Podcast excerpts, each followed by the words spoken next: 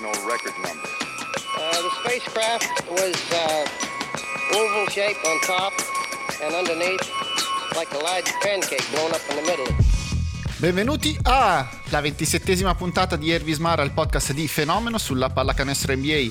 Siamo arrivati ormai alla fine di gennaio, la NBA è vicina alla deadline del mercato e alla pausa per l'All-Star Weekend, che servirà per riordinare un po' le idee in vista del rush finale di questa stagione, in cui comunque un sacco di squadre ancora hanno qualcosa da giocarsi.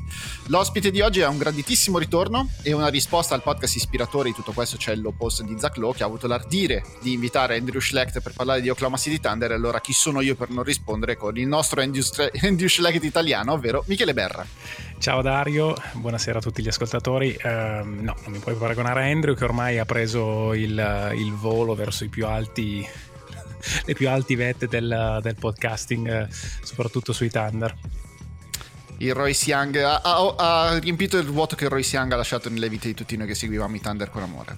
Sì, lo fa non scrivendo, parlando, però devo dire che non solo perché condivido il podcast con lui, ma il modo in cui tramite The Athletic si sta, diciamo, connettendo al resto del mercato media americano è davvero diverso, ecco, quindi sì, bene per Andrew e bene per i Thunder, che hanno qualcuno che insieme a Mussato, che è un altro ottimo scrittore, ecco, fanno un covering di una squadra che sembrava dovesse essere destinata al terzo anno consecutivo di miseria e mestizia, e invece ci sta regalando qualche soddisfazione in più del previsto. E invece sì, è lì nel mischione. Gli Oklahoma City Thunder hanno un record attualmente di 23 vittorie e 24 sconfitte, solo che nell'ultimo mese, cioè nel mese di gennaio, hanno battuto Boston, rifilando le 150 punti in una serata in cui i Celtics si sono ritrovati un po' tramortiti da quello che gli è capitato addosso. Hanno battuto Dallas, pur con l'asterico che non c'era Doncic, erano in back-to-back. Ha battuto Philadelphia, ha battuto Brooklyn, ha battuto Denver, seppur senza Jokic, ha battuto Indiana 2 volte, e Washington ha perso solamente con Orlando, con Miami e con Sacramento per un record di 8-3, che comunque ha rimesso i Thunder un po' sulla mappa e un po' in corsa nella tonnara che c'è nella Western Conference, dalla posizione dalla 3 alla 13, praticamente sono tutti in ballo. Sì, è una Western Conference che sta lasciando aperti, diciamo, i giochi per chi si giocherà i play-in e gli ultimi posti diretti per la postseason. I Thunder non sono una squadra che hanno aspettative, nonostante oggi abbiano un record di un certo tipo e stiano, soprattutto, a mio parere, la cosa più interessante è il tipo di basket che stanno producendo. Mm-hmm. Hai parlato delle ultime 11 partite, la sconfitta di Orlando è stata forse la più pesante e credo sia stata sotto la doppia cifra in ogni caso. A Miami la sconfitta è arrivata negli ultimi secondi grazie a una prestazione fantastica di Jimmy Butler e una notte storica di 38 liberi, mi pare, su 38 tentativi. 40. E poi una partita che a me personalmente è piaciuta tantissimo proprio per come hanno giocato le due squadre. Contro Sacramento c'è stata un'atmosfera quasi da post-season, due squadre che secondo me interpretano il basket in attacco in maniera... diciamo con canoni che a me piacciono. La palla si muove tanto, cercano spesso i tiratori, c'è poco egoismo in campo e molto movimento, molto pace. Una partita davvero emozionante, che poi i Thunder comunque sì hanno perso, Sacramento ha vinto in modo, direi, meritato e più netto di quanto il risultato dica, però i Thunder sono una partita che si sono giocati contro una delle migliori squadre del West. Decisamente sì. Giusto per dare qualche dato, nel mese di gennaio i Thunder hanno il terzo miglior attacco dell'NBA e la quinta miglior difesa, sono quinti per percentuali in attacco, secondi per minor numero di palle perse, e questo è un trend che dura tutta la stagione, perché anche su base stagionale sono quarti per minor numero di palle perse.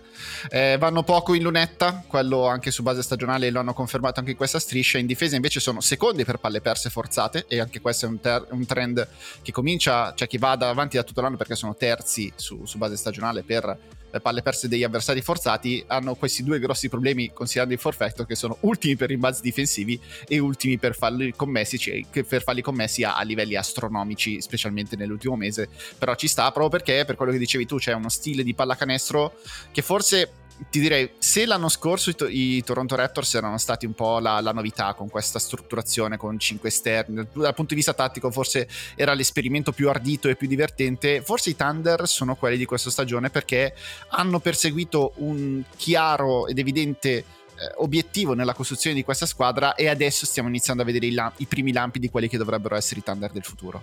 Sì, due cose su questo. I numeri, ne hai parlato tu, sono numeri che indicano una squadra che sta aumentando il livello di aggressività sulla partita, a scapito ovviamente della precisione e della pulizia difensiva. Stanno facendo, stanno difendendo bene, sono molto aggressivi, è l'unico brand di difesa che Daigneault implementa. Non c'è difesa passiva, non c'è difesa di contenimento, si cambia molto, perché non c'è un rim protector, non c'è manco un lungo.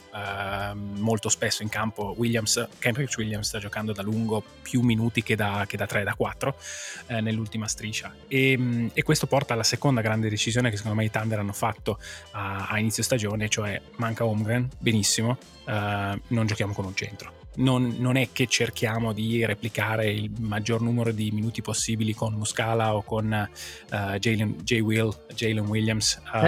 Molti vogliono questo podcast. Diciamo Erkanso Williams. Hanno cercato di costruirsi un'identità fatta nelle skill dei giocatori che Presti ha scelto negli ultimi anni, giocatori che hanno IQ, che sanno passare il pallone, che sono in grado di muoversi senza palla. Questa è una delle cose che all'inizio era un po', come dire, scricchiolante. C'era un'anima della squadra, quella con Shai in campo, molto eliocentrica, con giocatori che cercavano di ritagliarsi spazio come tiratori e, diciamo, attorno a Shai, che poi pian pianino, con la crescita di Giddy, è diventata un qualcosa che sì, quando Shai è da solo in campo si gioca con 4 tiratori, e Shai che fa quello che deve fare, attacca il canestro a testa bassa o si apre per un palleggio restrittivo. Quando si condivide il campo tra Giddy e Shai, soprattutto nelle ultime, vorrei dire, 6 o 7 partite, si vede un'azione corale e non quando la palla Giddy io aspetto un attimo, no?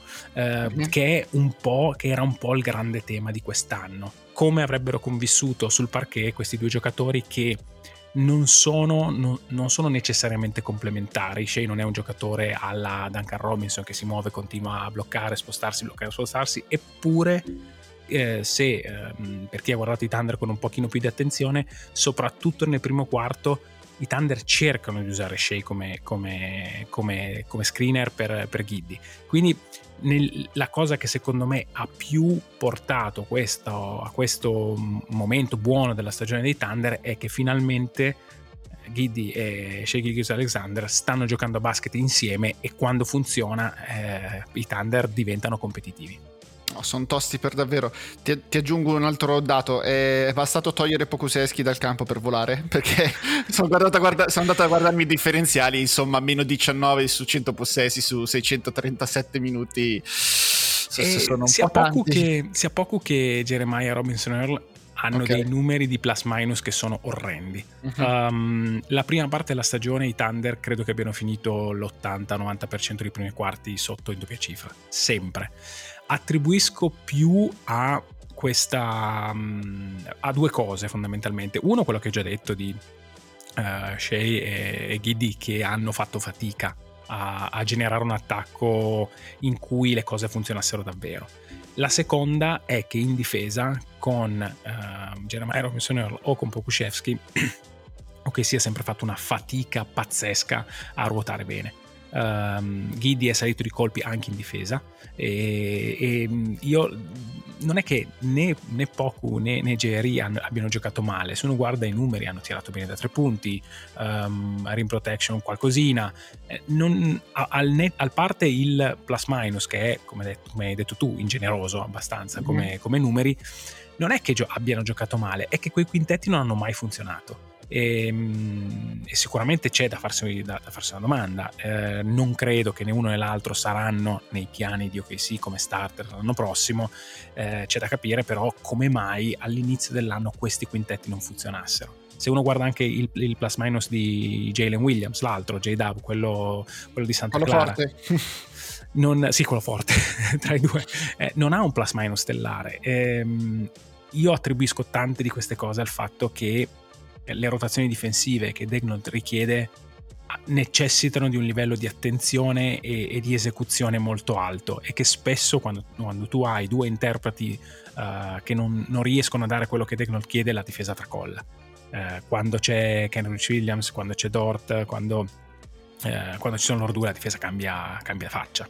Ma ti dirò di più, forse anche è una questione di condizione atletica, nel senso mi sembra un gioco molto dispendioso quello dei Thunder, a prescindere da tutto. Io li ho visti bene, diciamo, nella partita contro Dallas, perché devo preparare i Mavs per la partita successiva che li devo commentare per Sky, che sono i momenti in cui ho una mezza giornata per vedermi veramente le partite che mi interessano, e quella è vero, non c'è Doncic, però proprio sono saltati addosso ai Mavs dal punto di vista fisico, e i Mavs non avevano assolutamente idea da che parte prenderli. A un certo punto hanno proprio alzato bandiera bianca e detto: noi con questi qua non abbiamo proprio poi di giocare, perché ci stanno mangiando. Io mi ricordo Omoruki, che è un giocatore che non so neanche se è un giocatore NBA, però quella partita lì veramente li ha distrutti dal punto di vista fisico, e gli rimbalzavano addosso gli avversari, perché comunque la fisicità che mettono in campo i Thunder è difficile da contrastare. Poi c'è un altro dato, che sono la squadra della discesa libera, nel senso che ogni possesso è un tentativo di arrivare al ferro il più in fretta possibile. I dati da questo punto di vista sono imbarazzanti, cioè 65 penetrazioni a partita sono 10 in più rispetto ai Knicks, che sono secondi. Cioè il drive and kick è incessante di questa squadra, veramente è un mal di testa cercare di contenerli per 48 minuti. È molto in antitesi con il numero di tiri liberi, a parte Shai che credo sia intorno ai 10 a partita, che sono un ottimo numero, e secondo me abbastanza in linea con quello che sono le sue caratteristiche offensive. Il resto della squadra non riesce a generare tiri liberi. Giddy non genera tiri liberi, nonostante nelle ultime settimane anche lui sta attaccando il ferro. Non vorrei dire una scemenza, ma stiamo parlando di 8-9 attacchi a partita solo di Giddy, che sta diventando molto più aggressivo. È un qualcosa che su cui i Thunder hanno puntato moltissimo, non solo il drive and kick, ma anche il proprio avere, Daigneault lo chiama il blender, cioè l'avere continue penetrazioni che anche attraverso end off, ma non si fermano. La palla non si muove solo per passaggi, ma si muove anche con penetrazioni che partono da aree diverse del campo. È uno stile che però, come hai detto tu, è decisamente dispendioso, e in effetti a livello di stamina giocatori come Pokusevski e per certi versi anche Jerry non sono giocatori dall'enorme energia fisica, mentre Ludort, Kenrich Williams sono giocatori che in questo ci vivono e ci sguazzano, cioè è il loro, no? E quindi un po' il fatto che alcune line-up abbiano dei vantaggi a giocare a questo tipo di basket, e che pian pianino la squadra abbia imparato a generare vantaggi da questo stile di gioco, sono secondo me i driver che stanno portando i Thunder ad avere un buon successo. Durerà o non durerà, non lo so. Il dato che a me un po' stupisce è che, se uno guarda e prende quelle pinze quanto è stata difficile la stagione di Thunder fino adesso, per Tankathon sono addirittura quelli che hanno avuto la stagione più difficile, quindi che ce l'hanno più facile adesso in poi. Non so quanto fidarmi che sarà la più facile per davvero, ma sicuramente i Thunder non hanno avuto una prima parte di stagione favorevole dal punto di vista delle squadre che hanno affrontato, e quindi questo dà ulteriori buone sensazioni per la seconda parte della stagione. Giusto per dare un po' di numeri, Shai Gilgeous-Alexander è quasi a 24 penetrazioni a partita ed è numero 1 in tutte le NBA, però anche Giddy e Dort sono sopra le 10 ciascuno. Però in effetti Shai Gilgeous-Alexander è l'unico che tenta 10 tiri liberi a partita, Dort è a 3.4 ed è il secondo della squadra, Giddy addirittura 1.5. Però comunque è uno degli aspetti su cui Giddy è migliorato, nel senso che è vero che non è un giocatore che ti ruba l'occasione. Secondo me riesce a fregare anche un po' gli avversari che pensano che sia un po' mollaccione, invece è fisicamente veramente tosto, è veramente difficile da contenere, e arriva dove gli pare, e poi una volta che riesce a mettere piede in aria c'è quel floterino che è meraviglioso, mi fa impazzire completamente, che non si può fermare praticamente. Poi le percentuali non lo sostengono tanto, però per essere un giocatore che ha compiuto 20 anni da pochissimo, forse è un po' più avanti di quello che mi aspettavo nella sua curva di apprendimento. Sì, anche perché ha cambiato molto le aree di azione. È una cosa che, se uno guarda il Giddy dell'anno scorso, che giocava tantissimo da elbow, metteva la schiena a canestro e cercava di portarsi più vicino al canestro possibile per o tentare uno di quei suoi tocchi strani, rovesciati e quant'altro, oppure per cercare di ribaltare il campo e trovare un tiratore. Adesso sta attaccando fronte canestro, e anche contro difensori di buon livello. È stato marcato ad esempio contro Sacramento da Barnes, che non è un giocatore terribile dal punto di vista della difesa, ma anche nella partita che hai nominato contro Boston, hanno fatto 150 punti con Shai Gilgeous-Alexander in tribuna.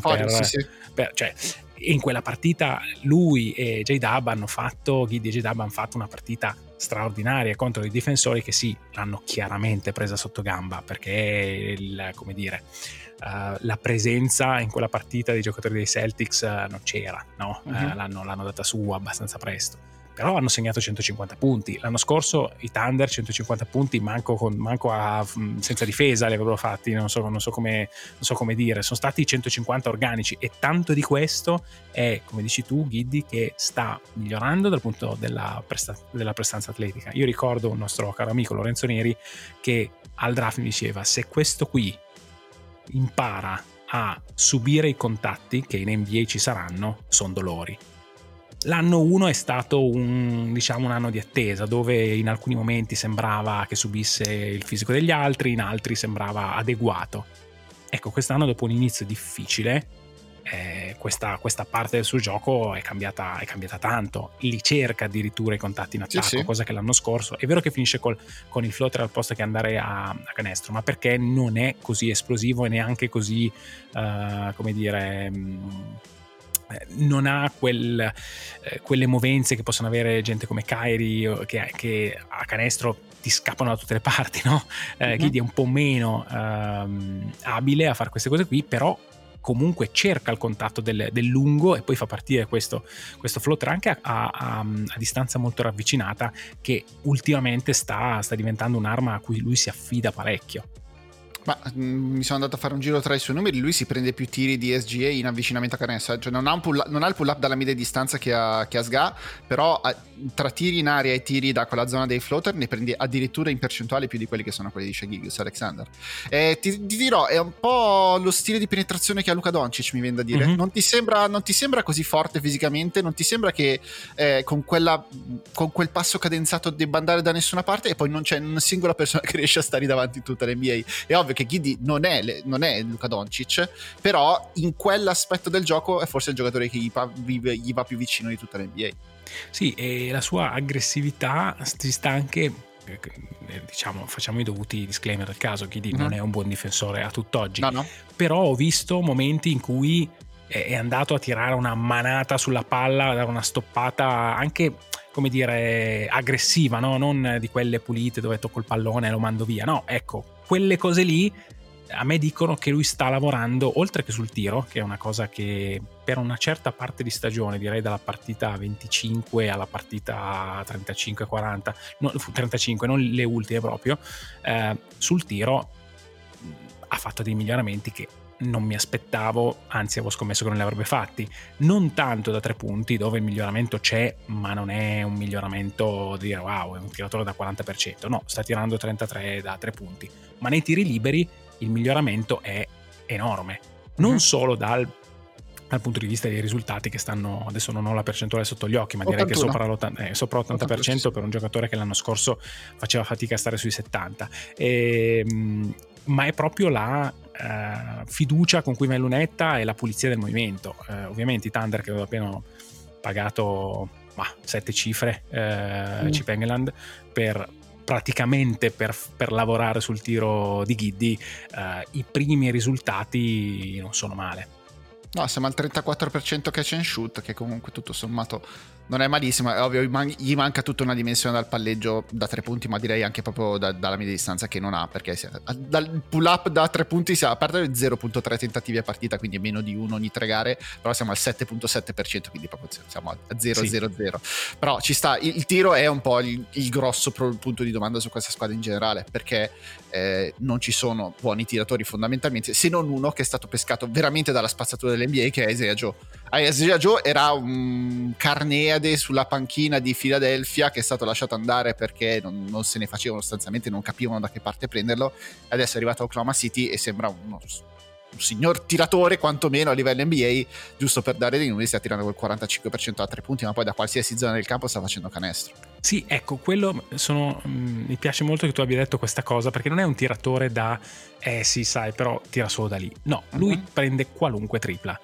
Sì. Non è un giocatore che ama tirare triple dal palleggio, è un giocatore che può fare un side step, può fare un piccolo step back, non è un giocatore da palleggio, ma la tipologia di tiri che prende e lo spazio che ha bisogno per prenderseli è veramente qualcosa che i Thunder non hanno da tanto tempo, o se ce l'hanno avuto, hanno avuto giocatori tipo Abrines o tipo Morrow o tipo...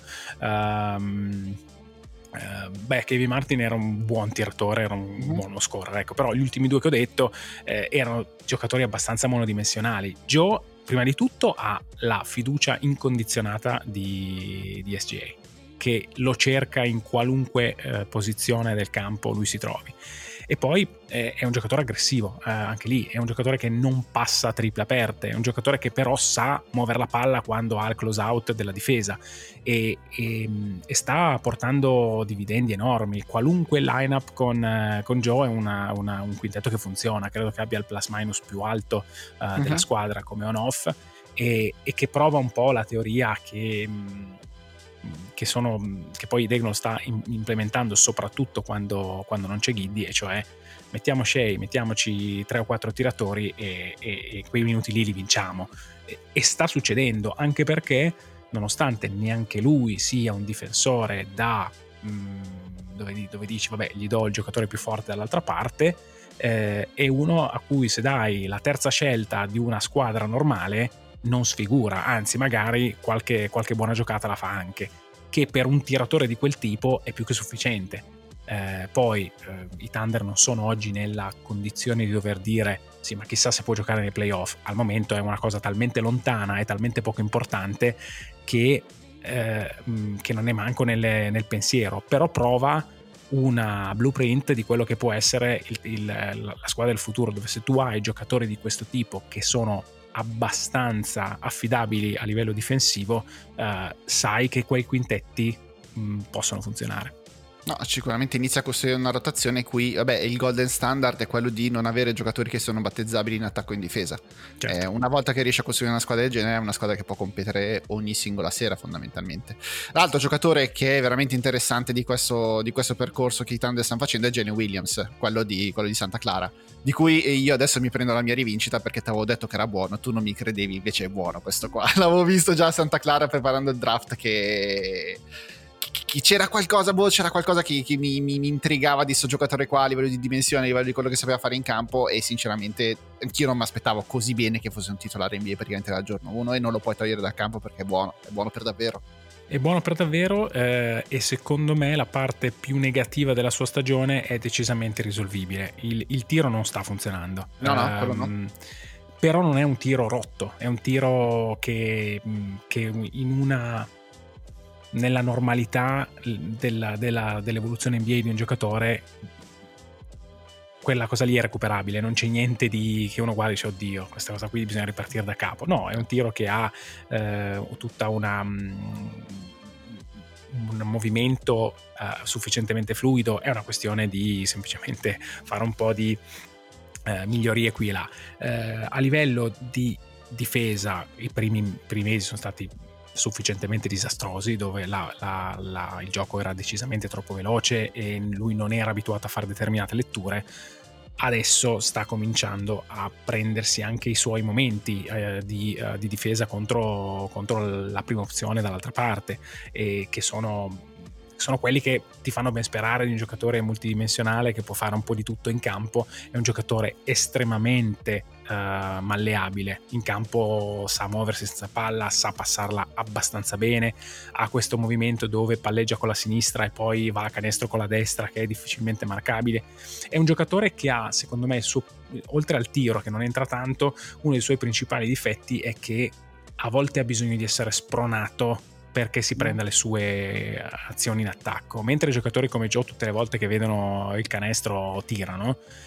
Con Jalen Williams c'è questo rischio di averlo un po' passivo, un po' magari la passo perché la tengo, muovo la palla per creare questo bel gioco, quando invece a volte avrebbe la possibilità di fare un pochino di più. Però detti questi due difetti, pensare che un giocatore scelto alla 12 sia un titolare inamovibile, che non ci siano molte discussioni, che lui sia il terzo o quarto miglior giocatore della squadra a seconda di che momento della stagione, da che parte del campo guardi Dort, è un qualcosa di abbastanza incredibile. Chiaro. Ti sei convinto al posto di AJ Griffin, oppure sei ancora convinto che AJ Griffin fosse meglio? Mi sono, diciamo che capisco il disegno, e lo capisco anche con Ousmane Dieng, che adesso dovrebbe ritornare tra qualche partita.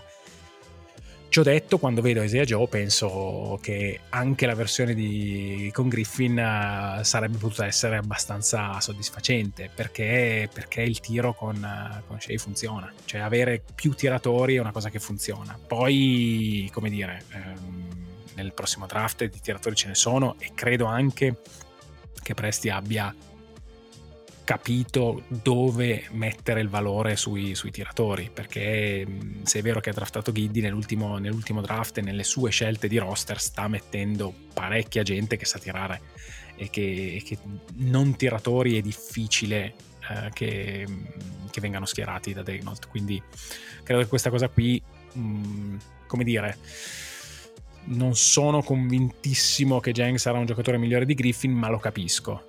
Il mio più grande rimpianto è non aver preso Trey Murphy alla 16 e aver scambiato poi la 18 per far prendere Rocky e Sengun. Questo mi è rimasto un pochino, perché lui sì che è un giocatore che sarebbe andato molto bene per i Thunder. Quindi tu sei una delle vedove di Sengun della tifoseria dei Thunder? No, io sono contentissimo che non abbiano preso Sengun, ma con quella pick si poteva prendere Trey Murphy, e secondo me andava preso, ecco.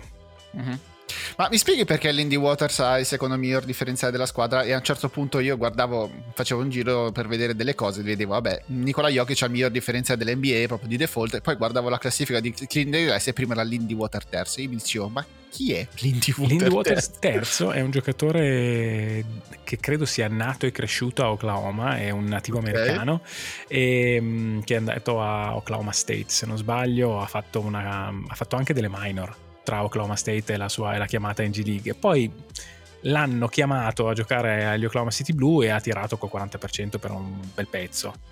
Al piano di sopra non ha mai tirato con quelle percentuali, credo che adesso sia intorno al 36-37, una roba del genere.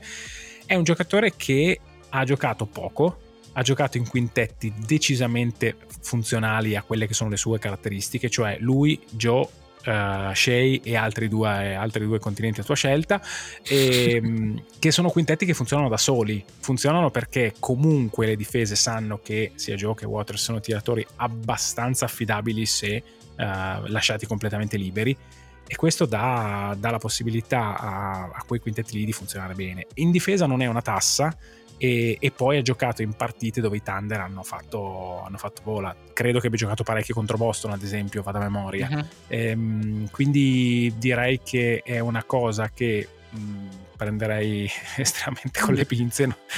Ma che è frutto di quello che ti ho detto, cioè del fatto che è stato schierato in quintetti fatti per far funzionare Shai, e con tiratori di vario genere.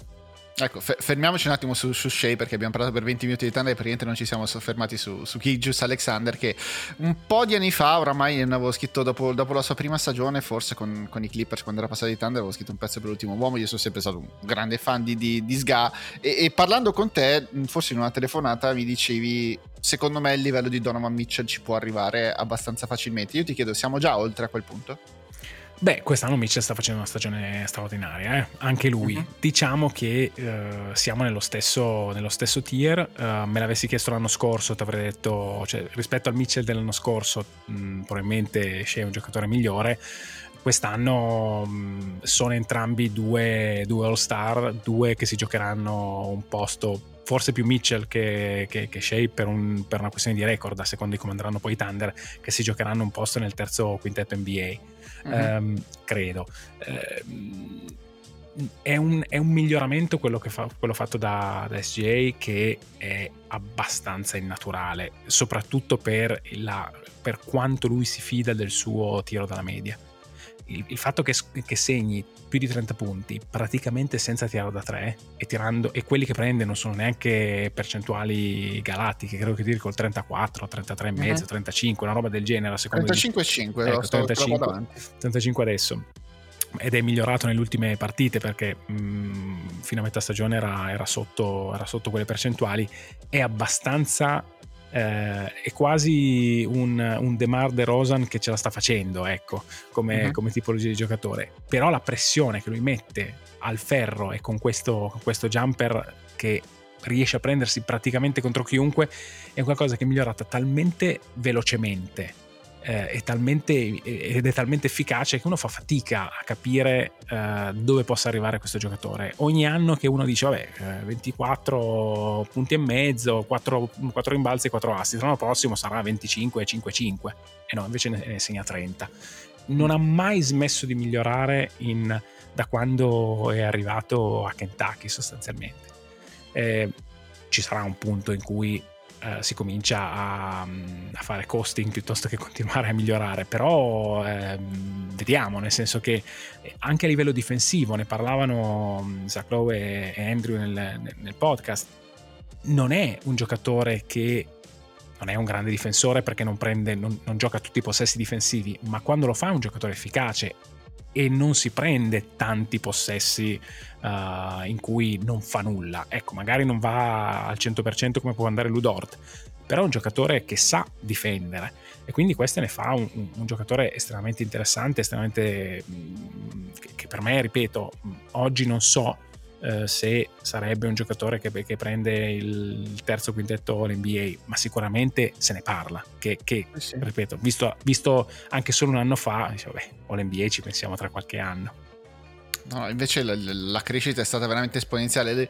L'unico paragone che mi viene da fare per cercare di se uno dovesse cercare di fermare SGA quando ti punta, è cercare, cioè entri con le gambe nel mare e cerchi di fermare le onde che ti vengono addosso semplicemente con le mani. È inarrestabile veramente quando ti punta, perché poi non sai da che parte prenderlo. Prova ad andare avanti, ma nel momento in cui va avanti lui torna indietro, cambia ritmo, cambia velocità del palleggio, sa accelerare e decelerare, ripartire, fermarsi, si prende il tiro da posizioni assurde con tempistiche assurde. È veramente tecnicamente il giocatore più difficile da marcare in uno contro di tutte le NBA, perché può prendersi, quando gioca in avvicinamento a canestro, può prendersi qualsiasi tiro ed è anche capace di andare all'indietro una volta che provi a togliergli la penetrazione a canestro. È veramente un mal di testa ed è un giocatore divertentissimo da vedere. Lo è. L'ultima partita, quella contro Denver, Aaron Gordon ha fatto uno straordinario lavoro per 4 minuti, perché non puoi difendere con l'energia e con l'aggressività con cui ha difeso Gordon, che è il prototipo di difensore che dà fastidio a Shai. Taglia, atletico, un giocatore che è anche fisico. Ecco, questo tipo di giocatori a Shai danno molto fastidio, però è anche in grado di fare 2 o 3 mosse e farti commettere 2 o 3 falli, se difendi in quel modo per tutta la partita. E quindi sì, è un giocatore che, soprattutto quando ha spazio e quando attorno a lui non c'è troppo pubblico, diciamo, è un giocatore che sa muoversi deve avere quegli spazi, ecco, ed è il motivo per cui uno guarda al 2023, novembre 2023, si immagina al posto di Muscala di vedere Chet Holmgren, che qualcosa di gravity avrà in più di Muscala, e dire vabbè, e adesso che cosa fai se sei una difesa? Se fai un pick and pop tra Chet e Shai, cosa succede? Chi marchi? Chi lasci andare? Questo è un po' il motivo in più per cui chi ti fa i Thunder, chi li segue, dice vabbè, ma se sono qui adesso con questa squadra, quando hanno qualcuno che possa giocare anche solo un pick and roll e creare vantaggio, dove vanno? E non solo, perché Holmgren comunque è un giocatore che ti risolve anche uno dei problemi difensivi, cioè il fatto che quando gli avversari arrivano al ferro, poi comunque non c'è la protezione del ferro, questo si vede anche soprattutto al rimbalzo difensivo, dove sono una delle peggiori squadre dell'NBA, se non la peggiore in assoluto, perché sono proprio piccoli comunque. Sì. Soprattutto nella posizione di 5 questi Thunder sono piccoli, però se ci metti dentro un unicorno di 7 piedi e 3 che comunque is a bad motherfucker, perché comunque c'è la voglia di competere che ha Chatongan, forse è il suo attributo migliore, la gente ancora perché non l'ha visto in campo non se ne è reso conto, però ti alza anche il livello difensivo e il ceiling difensivo di questa squadra, perché gli altri possono essere anche un pochino più aggressivi se sanno che dietro c'è il perticone che stoppa tutto quanto. Sì, bisognerà vedere come arriva, quanto sarà la parte. Non è mai stato un problema tecnico, non è mai stato un problema di pensarlo in NBA a livello difensivo o quant'altro. Il problema di Chet è il suo frame, il suo corpo e quello che è, come resisterà a 82 partite, se mai le giocherà. Diciamo che però, ecco, se uno fa il passo e dice, supponendo che qualcosa vada bene, le premesse per avere qualcuno che possa fare ulteriore differenza con questa squadra, per i motivi che hai appena detto, ci sono tutti. Sì, è una delle poche squadre, i Thunder, che non è che devono dire se mi arriva un giocatore che mi cambia la vita al draft, il giocatore l'hai già preso, devi solo aspettare che sia in sano per poter essere in campo, per cambiarti veramente i destini di questo gruppo. C'è un altro giocatore su cui concludiamo questa parte sui Thunder, è quante volte hai pensato a una trade per Kevin Durant in questi mesi? Zero, nessuna trade, non è no scherzo, non credo che i Thunder siano pronti per i prossimi 2 anni a acquisire giocatori dall'esterno che possano aiutarli a competere. Credo che sia qualcosa che si discuterà forse nell'estate del nell'inverno del 2024-25, no? Perché io dubito che presti voglia legarsi a una struttura di squadra prima di capire per davvero chi sono quelli, qual è la parte di questo core giovane che farà i nuovi Thunder, e ci vorrà ancora qualche anno. È ovvio che se Kevin Durant a fine contratto dicesse, sapete che c'è, io vengo, se mi pagate vengo, ecco, forse in quel momento i Thunder saranno pronti a dire vabbè, fatti 2 anni, vinci un anello che sì, e poi la finiamo a cantucce vino, no? Chi sei Cantuccevino di Oklahoma City che devono essere? Pensavo mi chiedessi di Kenrich Williams, e invece no. No, parliamo neanche di Kenrich Williams, che veniva considerato un pippone quando era ai tempi di New Orleans, che giocava davanti a Nick Melly quando ai tempi dei Pelicans. Invece è un super role player per l'NBA, e mentre l'anno scorso si diceva sì vabbè ma tanto poi lo scambio, adesso è diventato un idolo assoluto di Oklahoma City, non si può toccare, ma lui non vuole essere toccato. Cioè un giocatore che dopo un anno e mezzo o 2 che Oklahoma City dice io mi voglio ritirare la mia maglia qui, prima di tutto vabbè, voglio dire bello, però e invece è un giocatore che vuole essere il Nick Collison della sua era, cioè ha proprio questo come obiettivo. È un giocatore che si è trovato bene con lo staff, col front office e con i giocatori con cui gioca. È un giocatore che, se sbaglia una rotazione difensiva, l'allenamento dopo te ne accorgi, ed è l'anima, diciamo, insieme a Dort di questi Thunder. È un giocatore che, oltre a essere tutto questo, non è un pippone, è un giocatore che difende sufficientemente bene, ed è quello che fa, diciamo, da comunicatore e da collante, e poi si prende i suoi tiri e li segna, che è una cosa che, come dire, i Thunder hanno cercato per anni con Durant e Westbrook, un giocatore come Kenrich Williams che potesse fare la fase difensiva e che potesse mettere 2 tiri aperti. Non bisogna solo chiedergli di segnare 2 tiri liberi alla fine di una partita, ecco, perché quello invece stranamente non è una cosa che riesce a fare. No, anche perché ho davanti le percentuali e sono 42-9 da 3 punti e 42-9 ai liberi, che però non è proprio esattamente la stessa cosa. È così. Purtroppo sì. Va bene, direi, hai altre cose da dover sottolineare? Per me comunque Ousmane Dieng anche lui arriva, anche lui c'ha delle caratteristiche per cui dici ok, secondo me un giocatore NBA che possa fare la rotazione di questi Thunder c'è, però anche lui va aspettato sicuramente, e può darsi che gente scelta dopo di lui si dimostri più forte, però è anche il gioco del draft, purtroppo. È il gioco del draft, ed è un rischio che i Thunder, con le scelte che hanno, possono prendere. Cosa succede se queste tre scelte buttate per Jeng sono davvero scelte buttate? Pazienza, voglio dire.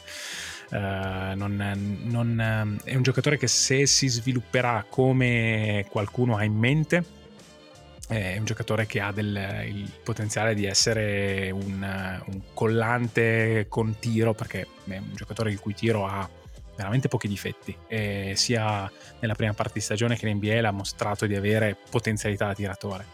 È un sette piedi vero, e quando tu vedi un giocatore che si muove così, che in difesa sa cosa fare, non è fisico, deve costruirsi un corpo NBA, ma vedere che fa le rotazioni difensive giuste a 19 anni, con quel tiro lì, quella taglia lì, dici, ci proviamo, se va male pazienza.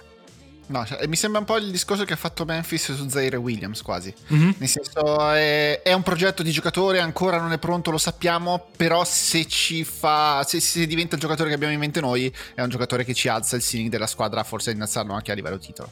È così, è esattamente lo stesso tipo di scelta, fatta tra l'altro alla stessa posizione, se non sbaglio. Esatto, alla 10 2 anni consecutivi, draft 2021 per Williams e draft 2022 per Ousmane Dieng, che peraltro arriva dall'Australia, quindi insomma bisogna anche costruire un po' di lavoro. È francese, viene dall'Australia, insomma ha girato un po' prima di arrivare a Oklahoma City. Allora, SGA è sicuramente il giocatore dei Thunder che farà parte dell'All-Star Game, che è l'argomento della seconda parte di questa puntata. Facciamo le nostre selezioni dei quintetti e delle riserve per l'All-Star Game, con una promessa fondamentale, cioè a nessuno interessa veramente lo Star Game, cioè nessuno interessa costruire delle squadre che siano divertenti da vedere dello Star Game. Lo Star Game è fondamentalmente un motivo, una scusa per parlare di come stanno andando le stagioni individuali dei giocatori e per fare un attimo il conto di quanto talento c'è in giro, perché adesso che mi sono messo un attimo a pensare a chi tenere dentro, a chi lasciare fuori, ci sono delle omissioni che comunque sono... Se qualcuno vuole tirare dentro dei giocatori che io ho lasciato fuori, non avrei sicuramente nessun dubbio. Sì, è un momento dove, come dire, la partita lascia il tempo che trova, e forse il momento più bello è la scelta dei capitani che fanno poi le due squadre di tutto questo, sì. Di tutto questo weekend. Che peraltro hanno cambiato, perché mentre prima facevano quella diretta su TNT con Barkley e gli altri che li prendevano in giro, i due capitani, adesso faranno tutto appena prima della partita sostanzialmente, e quindi proprio come al campetto i due capitani delle due conference, che saranno probabilmente Giannis e LeBron, sceglieranno i giocatori. Non so se proprio li mettono tutti in riga uno dietro l'altro e poi li scelgono chiamandoli, quindi vedi anche le facce degli altri. L'ultimo chiamato sarà sicuramente Sabonis, come tutti gli anni. Non lo so, sarà divertente, vediamo come se ne inventerà l'NBA. Allora, partiamo con i quintetti da una parte e dall'altra. Allora, secondo me ci sono, almeno nell'Ovest, ci sono tre lock assoluti, probabilmente quattro. Il primo è Luka Doncic. Yes. Hai qualcosa da aggiungere? No. Probabilmente il giocatore più immarcabile di tutta l'NBA in questo momento, e non c'è una scelta giusta che puoi fare contro di lui, se non sperare che sbagli o che non sia in campo, perché magari è un back-to-back e stanno cercando di preservare un attimo le sue energie, perché sennò arriva veramente con la spia della riserva accesa. Ma la scelta, no, Dario, c'è una scelta sola: raddoppio, e se lui la passa, amen. Cioè, Però altre squadre invece hanno detto: non lo raddoppio, cerco di farlo stancare il più possibile, e che nel quarto periodo arrivi veramente con la lingua di fuori, perché ha dovuto fare 40 caricandosi tutta la squadra, perché gli altri non segnavano mai. Devi avere il difensore che può farlo, ecco. Credo che i Thunder, quando ci hanno giocato contro, i minuti di Lu Dort, ok, senza Lu Dort raddoppio, è fine. Sì. E poi gli togli la palla dalle mani e speri che gli altri sbagliano, anche perché non c'è più Jalen Brunson dall'altra parte a muovere la catena. L'altro intoccabile per quanto riguarda Jokic, ovviamente. Assolutamente. Non bisogna impegnarsi neanche per... Cioè, bisogna impegnarsi per non dargli il terzo MVP, perché oltre a... Cioè, ha preso il livello del gioco delle due ultime stagioni, che era già l'MVP della Lega, e l'ha alzato ulteriormente. E ci sono delle cifre che non hanno veramente alcun senso. Cioè, 1.41 punti per tiro, con quel volume di gioco che gli passa tra le mani. Ogni volta che alza la mano è canestro, è incredibile. Oltre a tutto il resto è il miglior passatore lungo probabilmente di tutti i tempi, ma anche come realizzatore è immarcabile. Sì, ha praticamente fatto una... Ecco, lui ha fatto una carriera dove ogni anno dice: vabbè, adesso abbiamo questo giocatore, sì, però non sa stare in difesa. E l'anno dopo un po' di difesa, ok, e migliorava anche l'attacco. E poi... il fatto che, viste l'ultima partita contro Denver, io abbia pensato nel mio cervello: ma secondo me con Jokic avrebbero difeso meglio, è qualcosa che, voglio dire, 4-5 anni fa uno diceva vabbè sì, per carità, talento però è una tassa, e adesso invece è immarcabile, potrebbe prendersi 20 tiri a partita, e forse dovrebbe anche farlo. È un giocatore che però nell'economia della sua squadra è riuscito a creare uno stile di gioco dove i suoi 15 tiri sono 15 tiri a un'efficienza superlativa e tutti quelli che crea sono meglio, che è qualcosa di oggettivamente incredibile. No, è veramente questa stagione di Jokic è... Anche io non pensavo che potesse andare ulteriormente meglio di così. Mi dicevo no dai, ma figurati se gli danno il terzo MVP infine. Invece adesso annuncici anche il record di squadra, che comunque sono primi e sono anche abbastanza messi bene per poter arrivare al primo posto assoluto della Western Conference. Allora diventa difficile veramente non dare un'altra volta, però perché il livello del gioco è assurdo. È assurdo quello che fa ogni singola sera. Altro giocatore che sta facendo cose assurde è LeBron, sinceramente con una grande tristezza per tutto quello che è attorno, però sì. Però sai, li guardavo l'altro giorno e dicevo vabbè, a questa squadra comunque adesso torna Anthony Davis, che comunque almeno difensivamente un pochino dovrebbe sistemarli, oltre a quello che fa in attacco ed è un target per tutti gli altri. Ok, gli altri non devono più prendersi tiri perché devono solo cercare di dare la palla il più alto possibile per Anthony Davis, che poi ci pensa lui. Sì. Ci aggiungi dentro Austin Reeves, che comunque è il miglior tiratore del roster che hanno ed è un giocatore che difensivamente puoi anche provare a non pagare tantissimo. Ci aggiungi Lonnie Walker, che comunque sta facendo discretamente, pur senza scaldarmi particolarmente il cuore, e speri che Hachimura comunque, se per una mera questione di centimetri, perché a un giocatore di quelle dimensioni mancava. Aggiungi questi 4 giocatori qua e togli dalla rotazione i minuti di Patrick Beverly fondamentalmente. Westbrook cerchi di contenerlo ancora un pochino, Schroeder non sta neanche giocando malissimo. Tutto sommato una squadra che strappa il play-in secondo me la tiri fuori, perché comunque sono lì, comunque sì. Non gli manca tantissimo. E magari speri che i Thunder a un certo punto dicano boh, non lo so. Scherzato. Che Utah a un certo punto si faccia due conti e magari alla deadline lascia andare i giocatori, perché anche a loro fare il play-in sostanzialmente devono tirare, perché c'è un all-star game in casa, ma poi per il resto possono anche chiudere baracche e burattini, e di questa stagione ce ne dimentichiamo. Però beh, a parte tutto questo, quello che sta facendo LeBron non ha assolutamente precedenti. Stamattina l'ho commentato dal Los Angeles per Sky, mi viene da pensare, ma quale dei giocatori in campo alla 20ª stagione, uno, chi ci arriverà, che già è difficile di suo, 2, chi ci arriverà mai a questo livello? Rivedremo mai un giocatore che alla 20ª stagione in carriera in NBA è ancora a questo livello? LeBron ha giocato 53.500 minuti solo in regular season, ed è il giocatore che è numero 1 in assoluto già adesso dei minuti in playoff. Ha un chilometraggio che non ha veramente alcun senso. È alla seconda carriera di un giocatore che ha già giocato tanto in NBA. È assurdo quello che riesce a fare. Non è una carriera normale, e non credo che ne rivedremo a breve. Prima di tutto perché, voglio dire, nessuno, direi neanche Doncic, ha quel talento oggi nella Lega. Forse Doncic, ecco, mettiamola così, ma secondo me neanche Doncic. E comunque Doncic deve giocare altri 16 anni. Cioè, voglio dire, prima di avere la 20ª stagione di uno forte come LeBron ci vanno almeno 16 anni, che è una cosa abbastanza... Poi, ripeto, magari fra 5-6 anni arriveranno giocatori di quel talento, però io non so, oggi non scommetterei tutto che la carriera di Luka, perché poi il talento c'è, per la carità, però ci vuole anche il resto. E pensare di dire che a livello di talento sono nella stessa stratosfera già adesso mi sembra un po' strettina, e che poi si riesca a prolungare per 20 anni, ecco, quella non... ci vuole una cura del proprio corpo che in LeBron vedevo quando aveva 20 anni e che in Luka non vedo ancora, ecco. No, è chiaro. E poi vabbè, la longevità, a parte la longevità a livello del fisico, che va bene, sicuramente c'è una parte di immadratura, ma c'è tanto lavoro fisico che ha fatto LeBron. Ci ha investito una quantità di tempo e di denaro e di energie per poter arrivare a questo livello a 38 anni, tanto che lui ha detto sostanzialmente finché la testa va avanti il corpo poi risponde. Io al corpo dico io quello che voglio fare, finché io c'ho voglia di andare avanti so come controllarlo e so come gestirlo. Lui è veramente a questo livello qua di controllo del suo...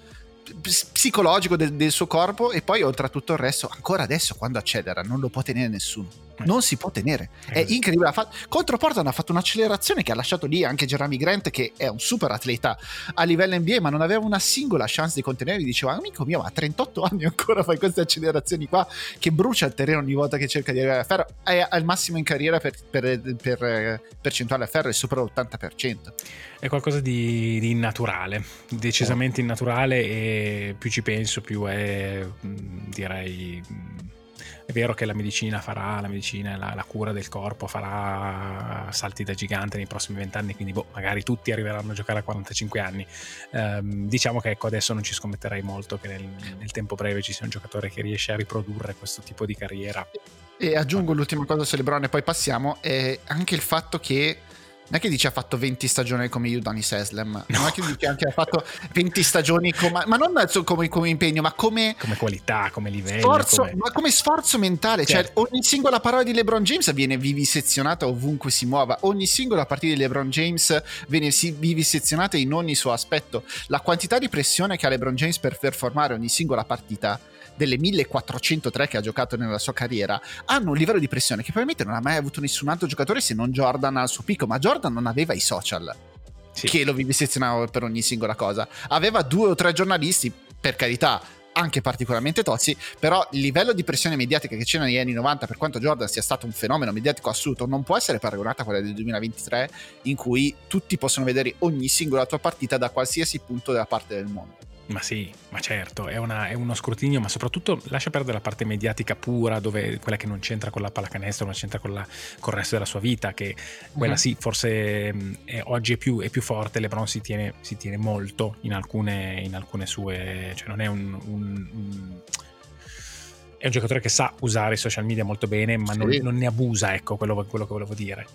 Ma è la parte, proprio come dicevi tu, del fatto che noi oggi possiamo valutare molto meglio quello che è un giocatore in campo rispetto a quello che facevamo 20 anni fa, 30 anni fa, e quindi lo standard a cui teniamo LeBron James è molto più alto rispetto a quello che si teneva a Jordan prima. Ne potevano parlare con causa molte meno persone. Allora, quindi Doncic, LeBron e Jokic sono i 3 lock della Western Conference nel quintetto. Ultimo posto come guardia, io ho scelto Steph Curry, per rispetto. Mi sembra una scelta saggia, soprattutto guardando la prima parte di stagione.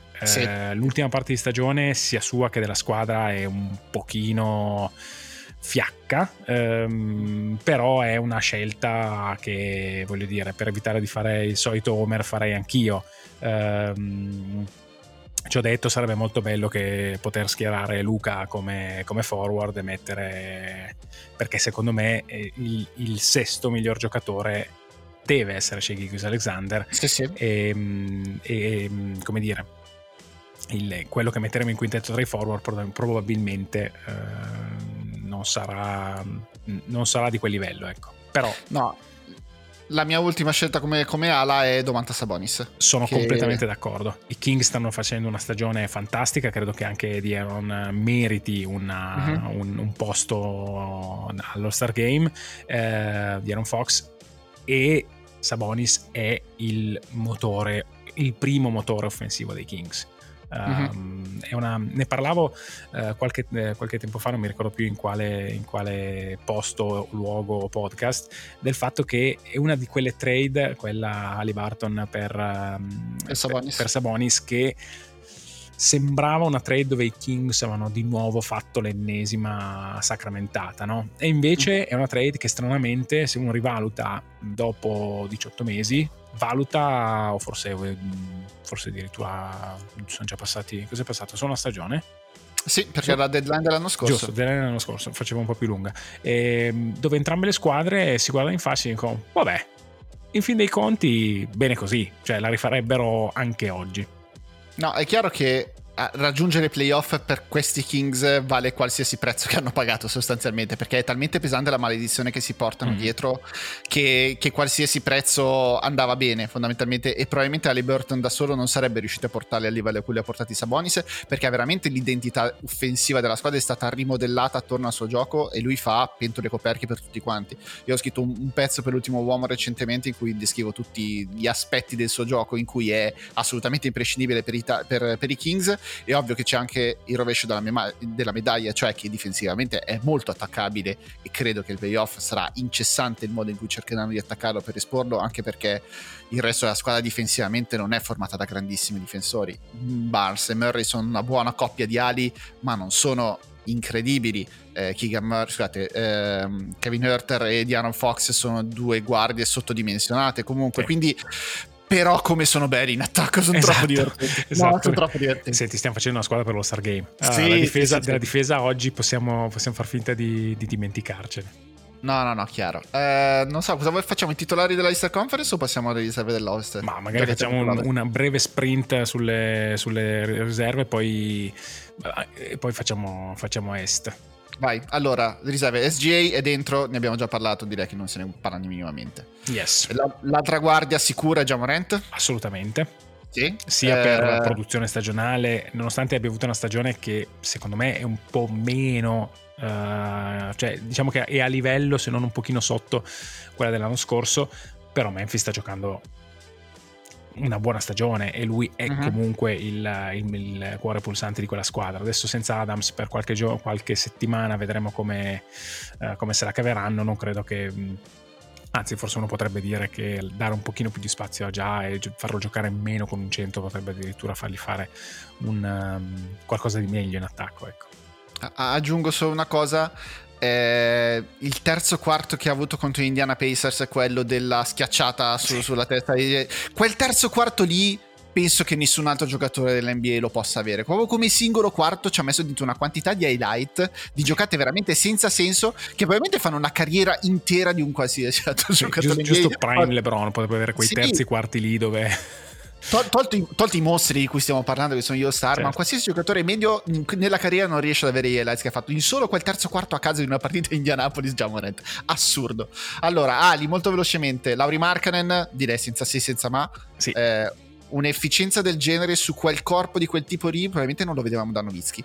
Alza la mano e segna, è clamoroso, sì. Ha le cifre di Nowitzki quando ha vinto l'MVP, ovvio, un altro NBA e tutto il resto, però ha quelle cifre lì ed è assurdo se ci pensi. È assurdo, è un giocatore che sono veramente curioso di capire che cosa farà. Che cosa farà Utah con un giocatore del genere. Non è ovvio pensare che Markkanen possa migliorare, mantenere un'efficienza così. Utah credo abbia la seria possibilità di estrarre valore, oppure di dire vabbè, questo giocatore ce lo teniamo e vediamo. E quando tu hai in squadra giocatori che ti mettono nella media dell'NBA è molto difficile uscirne.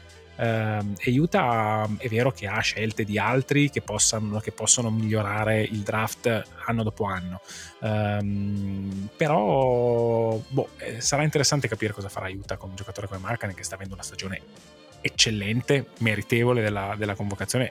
È anche bello vedere che lui aiuta a Salt Lake City, sarà parte dello All-Star Game di casa, quindi però sono curioso di vedere cosa succede, ecco.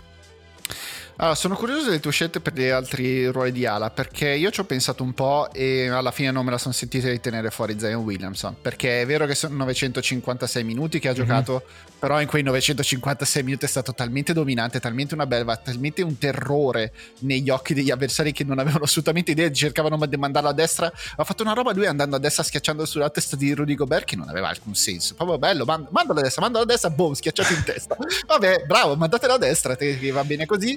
Mi sono dato il limite dei 900 minuti e quindi ho messo dentro lui e non Anthony Davis solamente per quel motivo lì. Ma guarda, fino a 2 settimane fa si parlava come possibile starter nel caso quindi sì, mi sembra una scelta quantomeno a me è una scelta meritevole. È un giocatore che quando è in campo è difficilmente marcabile da chiunque.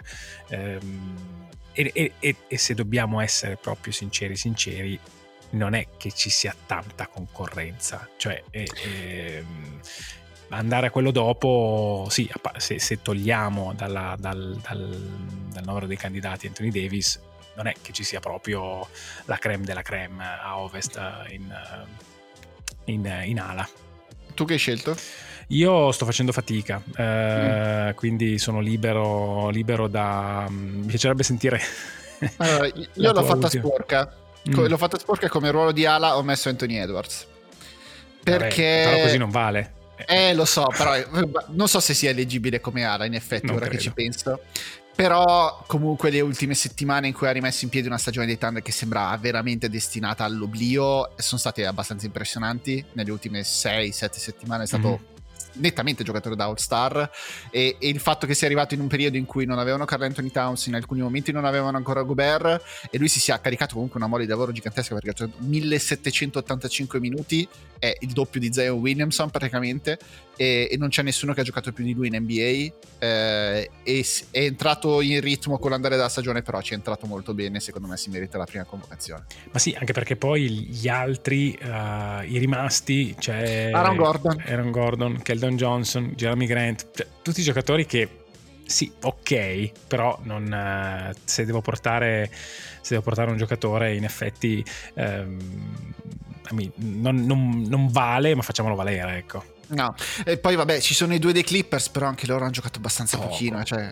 Kawhi, cioè, no, perché nelle ultime 8 Kawhi è sembrato Kawhi Leonard, quasi 30, però sono 8 partite, ne ha giocate 25 in tutto e 25 ne ha saltate. Anche Paul George stanotte ha giocato la partita 36, tipo 37 della stagione, sono veramente un po' poche. Ci sono i due di Memphis, Jaren Jackson Jr. e Desmond Bane, però anche loro hanno saltato del tempo. Quindi non sai veramente come, se inserirli oppure no. L'unico che ha veramente un case è Aaron Gordon, però non so, è il giocattolo di Jokic, non so quanto veramente sia merito suo, per carità sta facendo una grandissima stagione, però ha imparato coi tempi perfetti come muoversi attorno a quel mostro là, e diciamo gode di luce riflessa. Sì, non è il giocatore che tu dici guardo e porto allo Star Game. Poi forse Denver si merita un secondo giocatore, sì, ecco. Sì, ci può stare. Altri ruoli di wild card: Devin Booker, per gli stessi motivi di Zion Williamson. Ok, non ha giocato tantissimo, però ha giocato più di 1000 minuti, ed è l'unico motivo per cui Suns diciamo sono riusciti a mascherare un po' il loro velo volto che abbiamo visto poi nelle settimane in cui sono andati veramente male. L'ultimo ruolo anch'io ho scelto De'Aaron Fox più di Lillard, un po' a malincuore, però è il giocatore più clutch della Lega, sacramente divertente. Portland sta andando un po' giù, per quanto Lillard comunque rimanga dei futuro Lillard. Sì, io ho guardato poco Portland quest'anno, ho visto un Lillard che va a una marcia, come dire, quasi, non dico ridotta, però ecco, è un giocatore che, voglio dire, può beccare la partita, sta giocando comunque una stagione su livelli buoni, ottimi, però poi uno guarda come gioca Portland, guarda un po' il contorno, non lo so. Io a inizio stagione avevo detto, e probabilmente sarò smentito alla seconda parte di stagione, che Portland non mi convinceva pieno.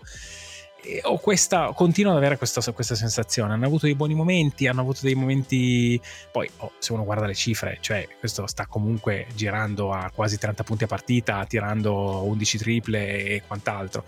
Non lo so, Fox mi sembra, vorrei premiare Sacramento con due giocatori che stanno facendo divertire veramente tanto e stanno portando comunque la squadra ad avere una posizione in classifica, una prima parte di stagione ottima. Va bene, dai, passiamo alla Eastern Conference.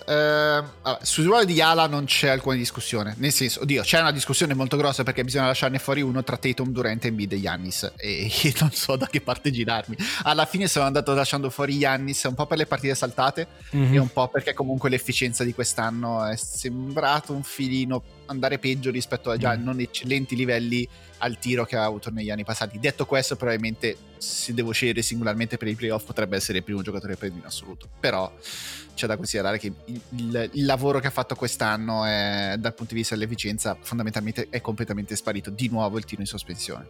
Sì, tiro in sospensione in generale, anche se uno lo guarda proprio a livello di... In generale la sua efficienza non è cresciuta, anzi è un giocatore che, se guardiamo il numero di partite, Embiid e Giannis hanno praticamente lo stesso numero di partite, anzi forse Giannis ne ha qualcuno in più. Embiid sta facendo cose, come dire, da MVP in stagioni normali. Esatto. Ha avuto la sfortuna di beccare Jokic nella sua vita, perché per il resto almeno uno degli ultimi due, forse anche di questo, se lo sarebbe portato a casa. E poi è una squadra che, al netto di alcuni zoppichi che dipendono ben poco da lui, sta giocando una stagione come ce l'aspettavamo, ecco. Hanno avuto singhiozzi quando hanno quelle serate in cui Harden difende uno o due possessi ogni 5-6 minuti, fanno fatica, però Embiid è tutto quello che tu vorresti in un giocatore franchigia che fa quello che ha voglia in campo, fondamentalmente, che forse potrebbe fare di più e dovrebbe, ecco. Quindi concordo abbastanza. Tatum secondo me è l'altro dark horse per l'MVP. Ah, neanche Dark Horse, nel senso, no, hai ragione, voglio dire l'altro candidato sì. Anche per la storia, no, di Boston, che perde l'allenatore a inizio stagione e lui sta facendo una stagione oggettivamente straordinaria. Non ho alcun dubbio che quei tre, con Durant che incredibilmente passa il tempo, gioca con gente che ha voglia, non ha voglia, lui, come dire, rimane lo scorer più efficiente, più versatile che l'NBA abbia visto negli ultimi non so quanti anni e continua a essere quel giocatore lì, nonostante l'Achille, nonostante, cioè, è incredibile. 1.37 punti per tiro è il massimo in carriera, sfiora il 60% dal mid range, che è una percentuale che veramente non ha alcun senso. Nessunissimo senso. Ti dirò, è talmente forte dal mid range che finisce per non tirare abbastanza da tre punti, che forse sarebbe ancora meglio per le sue percentuali, e per quelle della sua squadra, però non puoi farci niente. È veramente un giocatore su cui non puoi fare assolutamente nulla. Quando alza una mano devi solo pregare che non entri. Ma adesso la domanda principale: hai messo Kyrie nello Star Game o no? Averlo messo, l'ho messo, però tra le riserve non me la sono sentita di lasciarlo, di metterlo in quintetto. Donovan Mitchell, direi che non c'è molto da aggiungere. L'altro posto da guardia l'ho dato a Jalen Brown, per premiare, a parte lui sta facendo una ottima stagione personale, anche lui sta tirando il 52% nelle long twos, che è nettamente il massimo in carriera.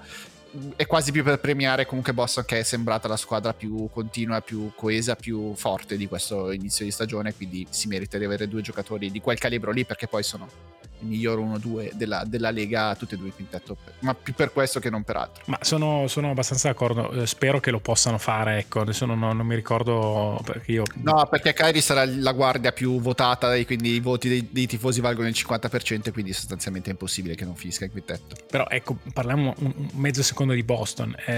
Boston è una squadra che nelle sue prime punte non è che abbia lasciato tanto a desiderare in qualunque momento della stagione. Il contorno è quello che fa la differenza tra una squadra che potrebbe aver perso 3 o 4 partite rispetto a quelle che ha perso per davvero. Sono stati estremamente ondivaghi, partiti che sembrava tirassero in una vasca da bagno, e poi hanno avuto un momento, direi da 20 dicembre o forse anche addirittura qualcosa prima, fino alle prime settimane di gennaio, dove sembrava, qua da noi si dice ciapanò, cioè quello che non ci prende mai, no? È una squadra che, quando trova gli spazi di cui Tatum e Brown hanno bisogno per essere più efficaci del normale, diventa estremamente difficile da marcare. È una squadra che necessita del miglior Al Horford per essere efficiente, perché è un giocatore che può darti spazio, ma deve essere un giocatore che si prende i tiri e li segna, altrimenti le difese si usano la tecnica Stan Van Gundy, che dice sì, Horford tira bene, ma tanto piglia 4 triple, io gliele faccio prendere e sopravvivo con qualunque sia il risultato, ecco. Quindi è una squadra che, sebbene abbia questi due giocatori trascendentali, ha bisogno dell'apporto di un certo tipo del suo supporting cast. E da questo punto di vista qua l'acquisizione chiave è quella di Malcolm Brogdon, che comunque quando entra in campo diventa la sua squadra, lo fa per 23, 24, 25 minuti a partita, non di più, però si deve prendere responsabilità offensive, perché l'anno scorso alle Finals abbiamo visto che mancava un giocatore che potesse organizzarli, che potesse calmarli un attimo, potesse dire ok, stiamo attraversando un momento difficile, adesso la responsabilità di gestire sto pick and roll me la prendo io, se poi arriva lo scarico buono per Tatum e Brown ok, però posso anche prendermi un tiro in prima persona, cosa che Smart, White e tutti gli altri non potevano fare. Questa è la differenza vera. Allora, poi, altro posto in aria, ha detto che Kyrie Irving, no, non vorrei metterlo, ma alla fine va messo, 27-5-5 con quell'efficienza, la sensazione che possa vincere qualsiasi partita in cui gioca, alla fine lo devi mettere dentro. L'altro posto in guardia vorrei premiare Jalen Brunson. Mi sembra un'ottima scelta, anche perché sta facendo...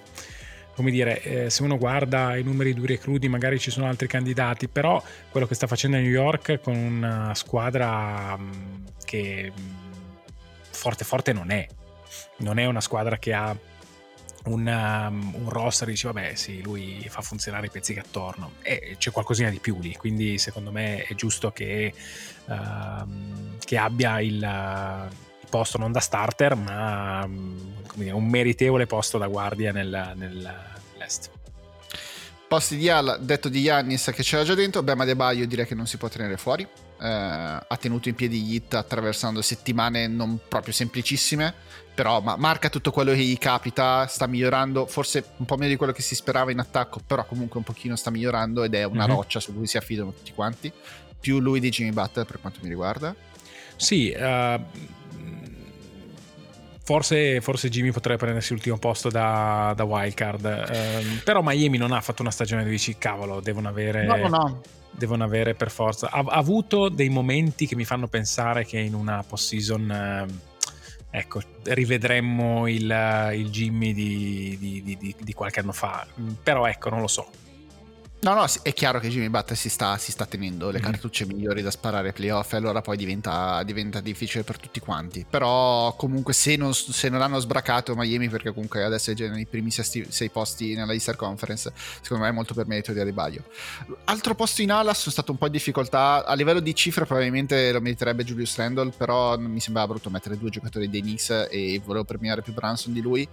Sono andato con Pascal Siakam più per l'inizio di stagione che non per l'ultimo mesetto abbondante in cui sia lui che i Raptors sono andati un po' così però prima aveva giocato ad alto livello, e quindi come lavoro complessivo mi sembrava abbastanza da premiare, per quanto il record di squadra sicuramente non sia dalla sua parte.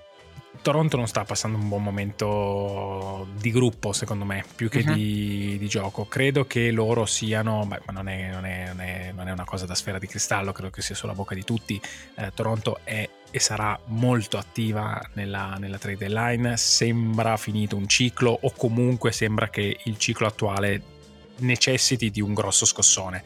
Io credo che il record di squadra e anche il tipo di prestazioni di alcuni individui sia molto figlio di quello che sta succedendo a livello di squadra, perché il talento che hanno è diverso da quello che è il loro record. Hanno un rookie che è un sophomore che sta faticando più di quanto ci si aspettasse probabilmente, ma il talento c'è, è che è un talento che in questo momento insieme non funziona. Io mi aspetto un po' di movimento e poi magari nella seconda parte di stagione, quando capiranno cosa vogliono fare da grandi, vedremo un Siakam o altrove o diverso. No, il quintetto base non è un quintetto base da 21-27, cioè, comunque. E il problema è che si odiano, è quello il fatto che o alcuni hanno in mente più cose legate alla propria carriera che non al record di squadra. Mi viene in mente Gary Trent e Fred VanVleet, che sono tutte e due free agent a fine anno, se non mi sbaglio. Mi pare che tutte e due stiano abbastanza ragionando più su quale sarà il mio prossimo contratto, che non a cercare di far funzionare questa cosa in cui nello spogliatoio si odiano, e mi viene da pensare che anche i rapporti col coaching staff non siano granché con Nick Nurse. Già in passato c'erano state un po' di voci che uscivano sul fatto che il rapporto con Siakam non fosse perfetto, sì. E mi viene da pensare che qualcosa sia veramente rotto all'interno di quello spogliatoio, e solamente dopo la trade deadline, quando qualcuno di questi pezzi qua avrà salutato, forse ne scopriremo qualcosa. Sì, ripeto, col fatto che oltre ai due in scadenza che sono indiziati numero 1 per andare altrove, non mi sorprenderebbe. È difficile però trovare una squadra che paghi tanto un giocatore come Siakam, non è un giocatore ovvio da da pagare, lasciando perdere i Thunder di cui abbiamo parlato, che non credo faranno nulla sul mercato. Io fossi una squadra normale, chiederei all'agente di Anunoby se fosse interessato ad avere un accordo lungo con una squadra, con la mia squadra, ecco, perché quello sì che è un giocatore che dovunque metti ne hai bisogno. Non lo so, vedremo. Però io sono arrivato quasi alla conclusione che però se l'offerta per Anunoby in questo momento sono 3 prime scelte al draft, non so con quali protezioni lo devi vendere. Ma sì. Perché comunque non hai la possibilità di estenderlo, perché comunque guadagna troppo poco, il contratto scade tra 1 anno e mezzo, 2 anni se non mi sbaglio, insomma... Forse questo è il momento che non ti ricapita più di vendere Anunoby a un prezzo così alto, perché sembra che veramente tutta la NBA voglia non si possa giocare a basket senza oggi Anunoby, e forse anche un filino esagerato rispetto a quelle che sono le qualità. Per carità, un ottimo giocatore, però non così tanto, cioè non è che puoi dare quello che hanno speso per Donovan Mitchell andando a prendere per oggi Anunoby. Beh, però se pensi che è meno di quello che hanno speso per Gobert, forse ti viene da farlo. Vabbè, se prendiamo Gobert come paragone di qualsiasi trade possibile e immaginabile, non facciamo più una singola trade in NBA, Dobbiamo più, prima se lo dimenticano come benchmark, e meglio è per il nostro divertimento e anche il loro, perché quello è irrealistico. Va bene, chiudiamo la Easter Conference. Assolutamente non si può lasciare fuori Tyrese Haliburton, che molti mettono anche in quintetto e tranquillamente ci può stare, soprattutto in va bene. No, però nell'altro posto di guardia aveva comunque un case prima di fermarsi in queste settimane in cui comunque la sua assenza si è vista e si è capita che i Pacers non sono più competitivi, mentre prima erano incredibilmente in uno dei primi 6 posti a est con lui in campo. Però 20 più 10 assist che cammina con 40% da 3 su 7 tentativi in mezza partita, e l'effetto entusiasmante che ha sulle gare è assolutamente non si può lasciare fuori. Diciamo che All-Star sì, starter ma sì, forse anche in effetti i Pacers sono un'altra squadra che non mi hanno mai convinto appienissimo, però sono stati molto divertenti e sono stati anche ben sopra quello che erano le loro previsioni a inizio anno, quindi direi che Tyrese un posto se lo prenderà assolutamente. Quanti ne abbiamo ancora? 1, 2? Uno solo manca, ultima wild card. Se vuoi andare con Jimmy Butler ci può stare. Io alla fine non mi sono sentito di tenere fuori James Harden, perché comunque i Sixers sono sotto, sono secondi. Vabbè, ma sono secondi a est, comunque minimo di Dario è primo per assist in NBA 11.2, tira col 38% da 3 punti, si è adattato a fare la point guard classica, non sarà più il mostro che avevamo a Houston, però se prendi Harden dimenticandoti un po' di quello che era fino a poche stagioni fa relativamente, quando era un candidato MVP perenne, è comunque una stagione da all-star. Non mi sembra che il livello di gioco sia crollato talmente tanto da farlo uscire fuori dai primi 12. È così, ma vabbè, se dobbiamo dirlo diciamolo, dai. Faremo questo sforzo. Sto scherzando. Io con Harden faccio sempre molta fatica, però non stiamo parlando di un quintetto all'NBA dove bisogna valutare per davvero il valore sul campo, e credo che le sue onde siano anche quelle in basso, portino i Sixers molto in basso. Però stiamo parlando di una competizione dove i numeri offensivi sono quelli da guardare per davvero, e oggettivamente tra un giocatore come lui e uno come Butler, che come detto sì, gli Heat stanno avendo un buon seconda parte di prima parte della stagione, come dire, i Sixers invece hanno fatto una quello che dovevano fare, ecco, e forse un pochino di più. Tra lui e Maxi probabilmente i numeri di Harden sono diversi. Bene Harden, via. No, il discorso è, ovviamente se devo iniziare domani mattina una serie di playoff, io non prendo Harden, né prendo Jimmy Butler, ma prendo anche Jrue Holiday, ma senza neanche pensarci, per tutti i problemi che già Jrue Holiday nella metà campo offensiva, dove fa a volte delle scelte che non ti spieghi per un giocatore della sua esperienza, perché comunque in tutto questo siamo alla 15ª stagione di Jrue Holiday, me lo ricordo quando era ancora bambino in Philadelphia 76ers, però è ancora lì. Ci sono altri giocatori meritevoli di sicuro, DeMar DeRozan comunque sta facendo una stagione da DeRozan, Kyle Kuzma sta facendo una stagione fuori di testa, io ho paura del prossimo contratto che gli daranno i Washington Wizards, ma contenti loro. Franz Wagner è salito di livello in questa stagione, giocatore molto interessante. Darius Garland, al netto di tutto, è comunque rimane un ottimo giocatore. Ho messo dentro Talerillo giusto per nominarlo, perché comunque sta tirando col 40% da 3 dal palleggio e non era così scontato che lo facesse dopo aver rinnovato quel contratto. Non ho assolutamente però niente da chiedere scusa a Trae Young e Dejounte Murray, che stanno tranquillamente fuori dalla mia squadra.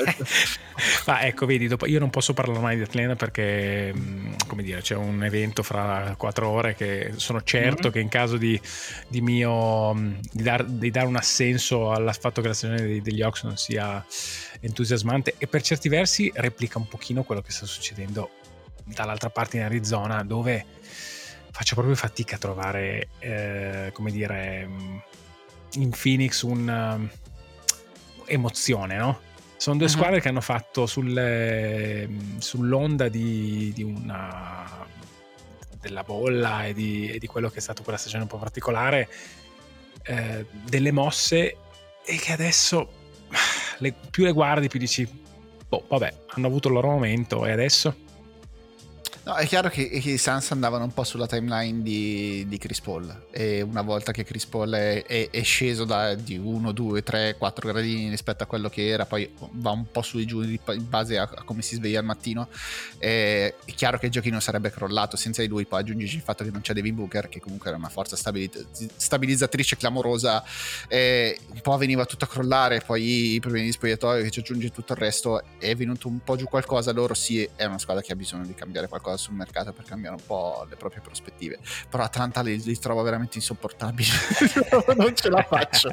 Soprattutto io Trae Young non lo amo, non l'ho mai amato. Questo non significa che non sia un incredibile giocatore offensivo, però il sapore amaro che mi ha lasciato i playoff dell'anno scorso, quando non guardava i suoi compagni in campo mentre uscivano contro i Miami Heat senza neanche mettere su una battaglia, proprio lontano. Mi deve dimostrare troppo a livello di leadership per il giocatore che crede e vuole essere, per poterci credere per davvero. È una squadra che ha fatto scelte per chiudere sui Thunder. Hanno fatto la scelta del schiacciare il bottone troppo presto, secondo me, e pensare di essere molto più avanti di quello che erano, e questo poi porta a entrare nel momento in cui hai pressione, nel momento in cui non basta più alzare le braccia al cielo quando metti una tripla contro una squadra che ai playoff, perché stai vivendo un momento folle della tua carriera per 2 settimane.